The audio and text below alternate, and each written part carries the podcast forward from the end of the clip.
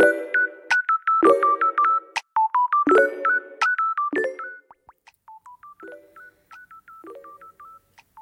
はい、皆さんこんにちは。今日も誰かの星と推しをお届けする偏愛マンダラ絵師のアキエです。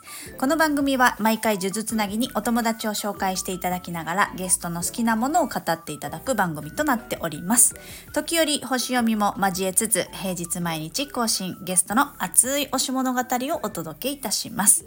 今週のゲストは長野でそろそろというね、えーとお洋服屋さんをされているマイカさん来ていただいております。偏愛にまつわるホロスコープご紹介いたしますと、月星座が双子座、金星星座が水亀座をお持ちのマイカさんです。星読みが好きな人はこの星座も背景にお聞きくださると楽しめるかもしれません。それではどうぞ。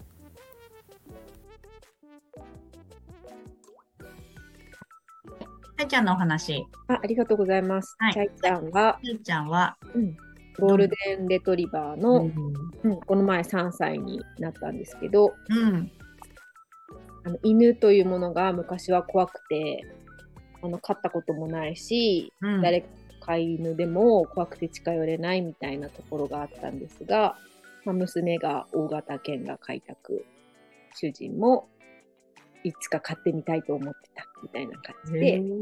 で受け入れる時がコロナ禍にあって多分水亀座木星の時だったのかなとか思ってるんですけどそれでまたこう概念が変わってまあ可愛い。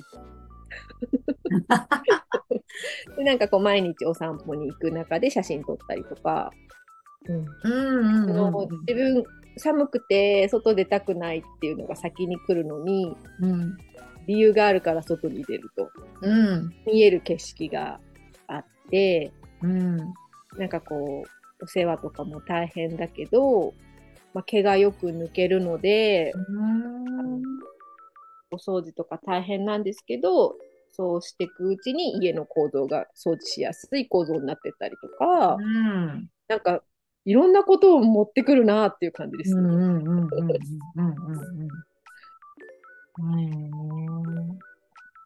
どんな子ですか、チャイちゃんは？たいちゃんはわんぱくな感じですね。あの、いろんなものが壊れました。全部破壊されちゃってそそれで今なんかいいところだけ言ったかもしれないけど もちろんソファーもあのその当時あったソファーはもう掘っちゃって掘っちゃって穴が開いちゃってでだから買い替えなきゃいけないなんかそういう更新する要素を持ってくるんですよね。確かにね。すごいですね。冥王星感が。なんかそうでそういうことだったのかな。そう恩恵もある。そのために動いた恩恵ははい。ああ。ああ。でもいいですね。そう考えると、なんかもう自分の、こう、テリトリー外のものを、からの、こう、ちょっとタロットっぽいっていうか、木星みたいなね、感じですよね。うん。あ面白い、そういう考え方。子供がね3人いるのでそれぞれの成長に、なんかその、うん、ただ待ってるっていう存在、うん、私がその家からあ学校から帰ってきた時にいなくてもチャイちゃんは待ってるしうんうんうん単純なあのシンプルな喜び方とかね忘れちゃいますよね、人間ってねあのシンプルさに感動しますね、毎回。うんそうね、素直にね、心のままに生きてるね。素晴らしいなと思います。そこで立ち返れるって感じですね。うんうんうんうんうん。いいですね。で、チャイちゃんのお話をちょっとさっくりさせていただきましたが、あと最後は美術鑑賞の話。美術鑑賞は、あの、美術館に行ったりとか、あの、本を見たりとか、いろいろ楽しみ方はあると思いますが、美術館に行くっていうのが好きです。好きですねというか、それも最近思い出してやっているというか、昔はよく一人で行けてたけど、まあ、子育てがあったり、ちょっとちょっと山の方に住んでるので、あんまりそういう機会がなかったんだけれども、あのその美術を鑑賞するために東京に、時間を作って東京に行って、鑑賞するっていうのがちょっとできるようになってきたら、なんかその一人の時間を取れるっていうのもあるし、もちろん人と行って楽しいのもあるんですけど、なんかその、多分ちょっと人によっては気持ち悪いのかわかんないんですけど、その画家の方のが何座かとかどうしても気になっちゃうんですよ。ね。で、そう、な、あ、なるほど、その人生を追うところあるじゃないですか。うん。あの、その、が一人の画家の展示を見に行く場合は、うんうんうんその背景とかを文章でね、一生を追いながら読んでいくと、どうしても、だって何 そう何年何月何日ってもう書いてあるからこれはごめんみたいな気持ちで月は合ってるかわからないけどみたいな、まあ、だからそう完全な趣味なんですけど。そうんうんうんうん。すごいこでこうちょっと感情移入してうん。どういうことだったのかなっていうこう考えが深まる感じが、まあ、新しい美術鑑賞というか、うんうんうんうん面白いですね。再び面白いみたいな。うん、確かに。ただただ見るだけじゃなくてね、そこのちょっとこう背景みたいなのがすごくね、広がりますね。はい。面白い。先日あの藤田嗣治さん。うんうん。あの、メガネの人？うんそううん。そうそうあの軽井沢に美術館がありましてあのい行ったんですけどはいあの 星の配置が激しくて、あ、そうなんだ。うん、やっぱ激しい激しい人生だと激しいんだっていうかなんかそれがこんな配置本当にあるんだっていうあのオポジションをお持ちだったのでなんかそのなんだろうだからすごい最初と最後で私の中に響くものが違うんですよ。うんうんうん。もし、うんとまあ、絵絵ももちろん素晴らしいんですけれども、うん、と5度結婚されてるっていうところだけをピックアップしちゃうとすごくあの表になるんですねっていう印象が先についちゃうんだけど、うんうんうん。星を見るといや冥王星と金星がオポジションしてる金星と太陽がコンジャンクションしてる。で海洋星と冥王星がコンジャンクションしてる。そして座へ星座4天体とか、なんかその海外に、まあだから日本で生まれてるけど、フランスにもう中学の頃から、えっと、フランスに行きたくて、絵画がやりたくて、フランス語を勉強してるってところから、もうすごいですよね。うんエネルギーすごい高くて、中学生からパリの万博に自分のを出品するっていうことを考え、まあもちろん、あの、ね、お医者さんの息子さんだってっていうふうに書かれてたので、いい環境だったとは思うけれども、なんかその意識の高さとかが、ああ、いて座みたいな。そう。でもやっぱり冥王星がくっついてるだけに、あの単純に表になるだけじゃなく、あの奥様の方がお亡くなりになるってこともあったりして、なんかそういうふうにも取れるのかと思うと、うん。なんか単純な誤解じゃ誤解の結婚がそんな簡単なことじゃないし、うんその方がいてこその絵の変化、それぞれのうん方がいてこその絵の変化があったりとかして、その美術館見に行った後も、あの、インターネットでいろんな、いろんな方が書いてる文章を見ると、また違う深まり方がして、はいまあ、そう、人生まだまだだって思えるみたいな感じうんへー面白い。戦前戦後の時代を股にかけて、そうやって海外を渡ってるっていうのは、すごいですよね。すごいですよ考えられないね。飛行機じゃないですよ。マルセイユから船で日本に帰るんですよ。すごい。でその船が出た後すぐに、あの、ドイツ軍に占領されてるとか、あ危機一髪みたいなことがもうドドキドキしますよね。その年表がより響くみたいな。うんうんうんうんうんうん。追っかけで映画見てる感じですね。そう、ねすごく美意識が高い方だったんだなとか、もうやっぱ絵の線の細さとかにもすごくで、もう髪の毛一本一本の自画像とかのね、すっごいすごいんですよ。うん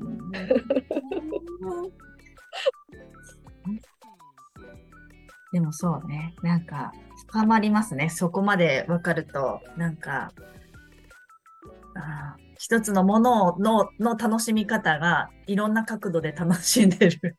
マイカさんに私はちょっと感動感動してますけど。これ変態チックでちょっとどうなんでしょうね。ねちょっとなんかサソリっぽい感じもするけど、やっぱりあれかな。水星なのかな。うんあ、でもそっか、サソリなんてあるんですね。なるほどね。面白い。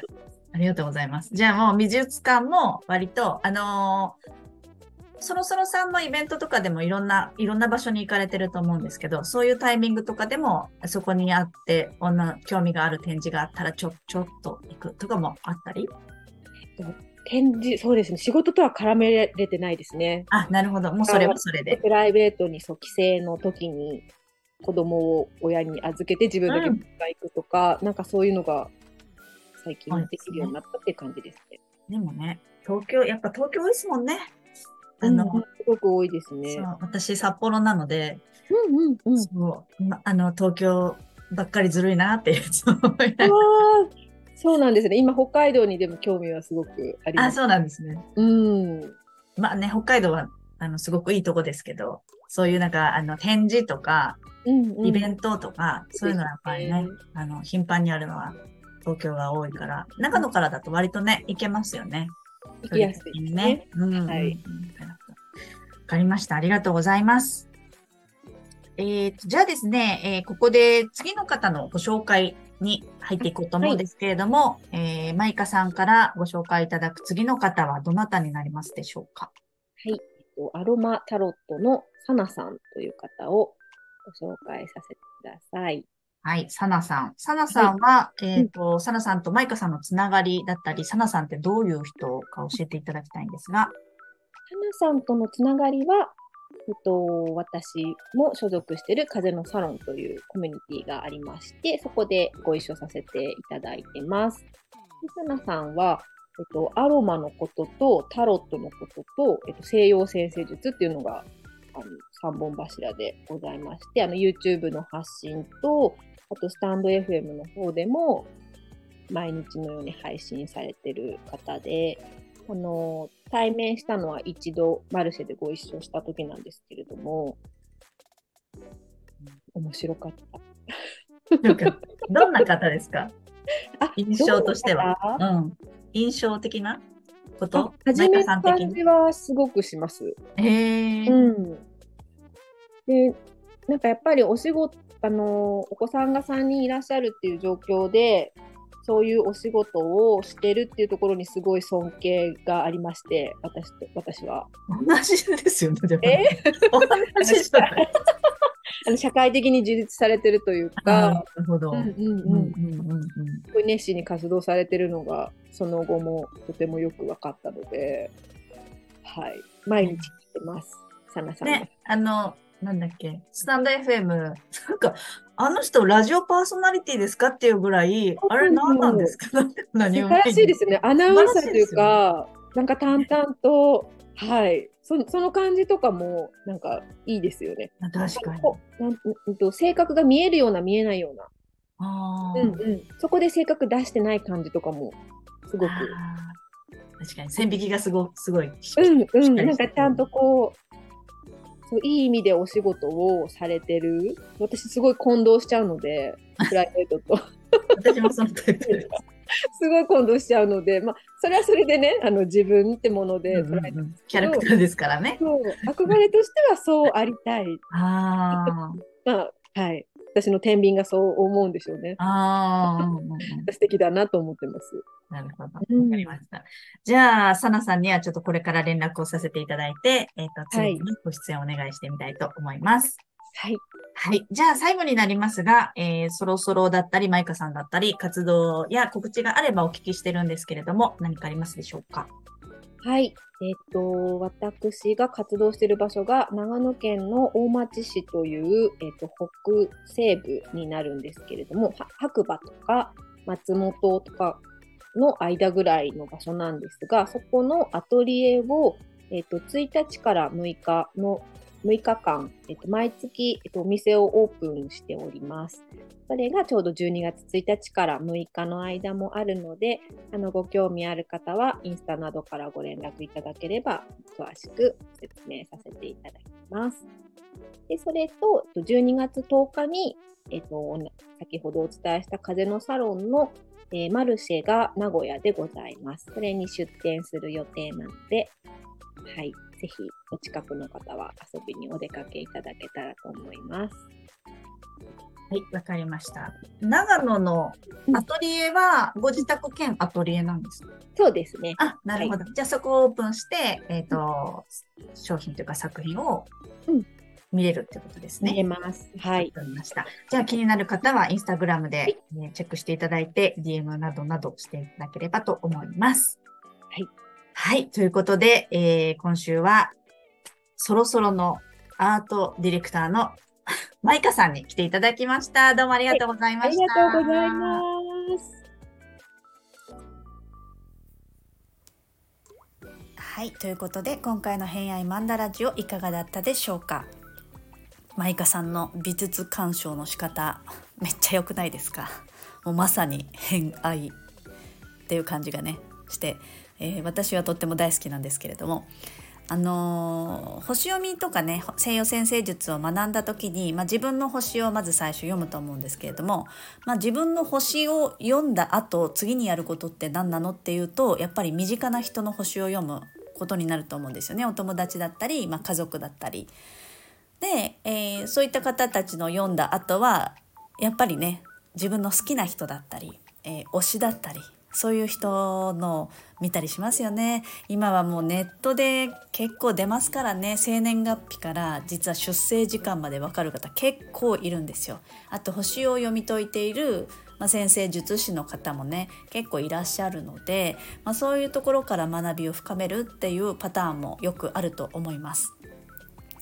あとはもう美術館に行くとそのねアーティストだったり作家だったり芸術家さんの大体こう出生のねあの出てますよね。生年月日とか、えー、何年にどこどこにいたとか。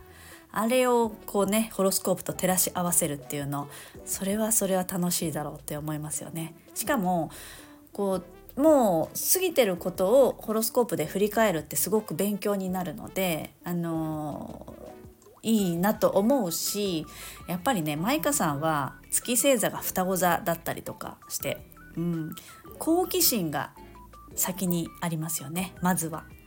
なんかこうやっぱ知的好奇心がずっとある人って若いよなってか、まあ、別に若い若くないとか関係ないんですけどやっぱりそういう人の方がうんとエネルギーだったりとか、えーと、いろんなことに興味を持つっていうことってすごくたくさんいいことがあるなって、うん、魅力的ですよねとってもね。うんまあ、ぜひぜひ参考になさってみてください。いろんな使い方できると思うので、ね、美術だけじゃなくてアーティストだったりとか、えーと、昔のね過去のアーティストとかあの歌を歌ってる人とかね。そういう人でもわかると思うので、えー、気になる方はちょっとねやってみるのもおすすめです。はい。で今日はマイカさん最終回となります、えー、週間ご出演いただきありがとうございました。次に来ていただくのはマイカさんから、えー、アロマタロットのサナさん来週からはね来ていただくんですけれども、まあ、皆さん風のサロンで、えーと、今回ご登場いただいたマイカさんと次のサナさんあとはその前の、えーと、朝のねチョマのまゆさんそして、えー、その前前の、えー、まゆさんを紹介してきてくれたのがルミオンちゃん。ルミオンさんの魂服の話もね昨日してましたけれどもそう魂服の話もちょっとしたいですよね。そうまあここのメンバーの方々はこう風のサロンっていうねコミュニティでつながってらっしゃる方々なんですけれどもまあ個性的だったなっていうこのね一連の流れはとっても思いますよね。とっても楽しい時間ありがとうございました。また来週さなさんもお待ちしております。ということで、えー、来週、えー、今週、ごめんなさい。明日、空いてますね。平日、金曜日でございます。うっかり空いたら、うっかり偏愛マンダライブでございます。明日は5時55分の配信ではなく、夜8時からえー、ライブ配信したいと思います。テーマ何しようかなって思ったんですが、まあ、マイカさんのね、お話の中でも出てきた金世紀のお話しようかなと思っております。皆さん金世紀どんなことしてましたか？どんなことに興味を持って、えー、ハマったりとかしてたかっていうのをちょっとトークとしてテーマとしてね話していきたいと思います。あのー、先日のサナさんの来週ね出てくれるサナさんのラジオの方でも金世紀のお話をされてたんですよ。それすっごい面白かったので是非聞いていただリンク貼っときますね。あの聞いていただきたいんですけれども、まあ、その金世紀の過ごし方ってやっぱりねちょっとみんな面白いんじゃないかなって思うのでうん。あのー告知のところにはどんな話をするかなっていうのを書いていきたいと思います。皆さんの金世紀のお話ぜひレター DM お待ちしております。ということで本日もお聴きくださりありがとうございました。今日も良い一日をお過ごしください。偏愛マンダラ絵師の秋江でした。ではまた。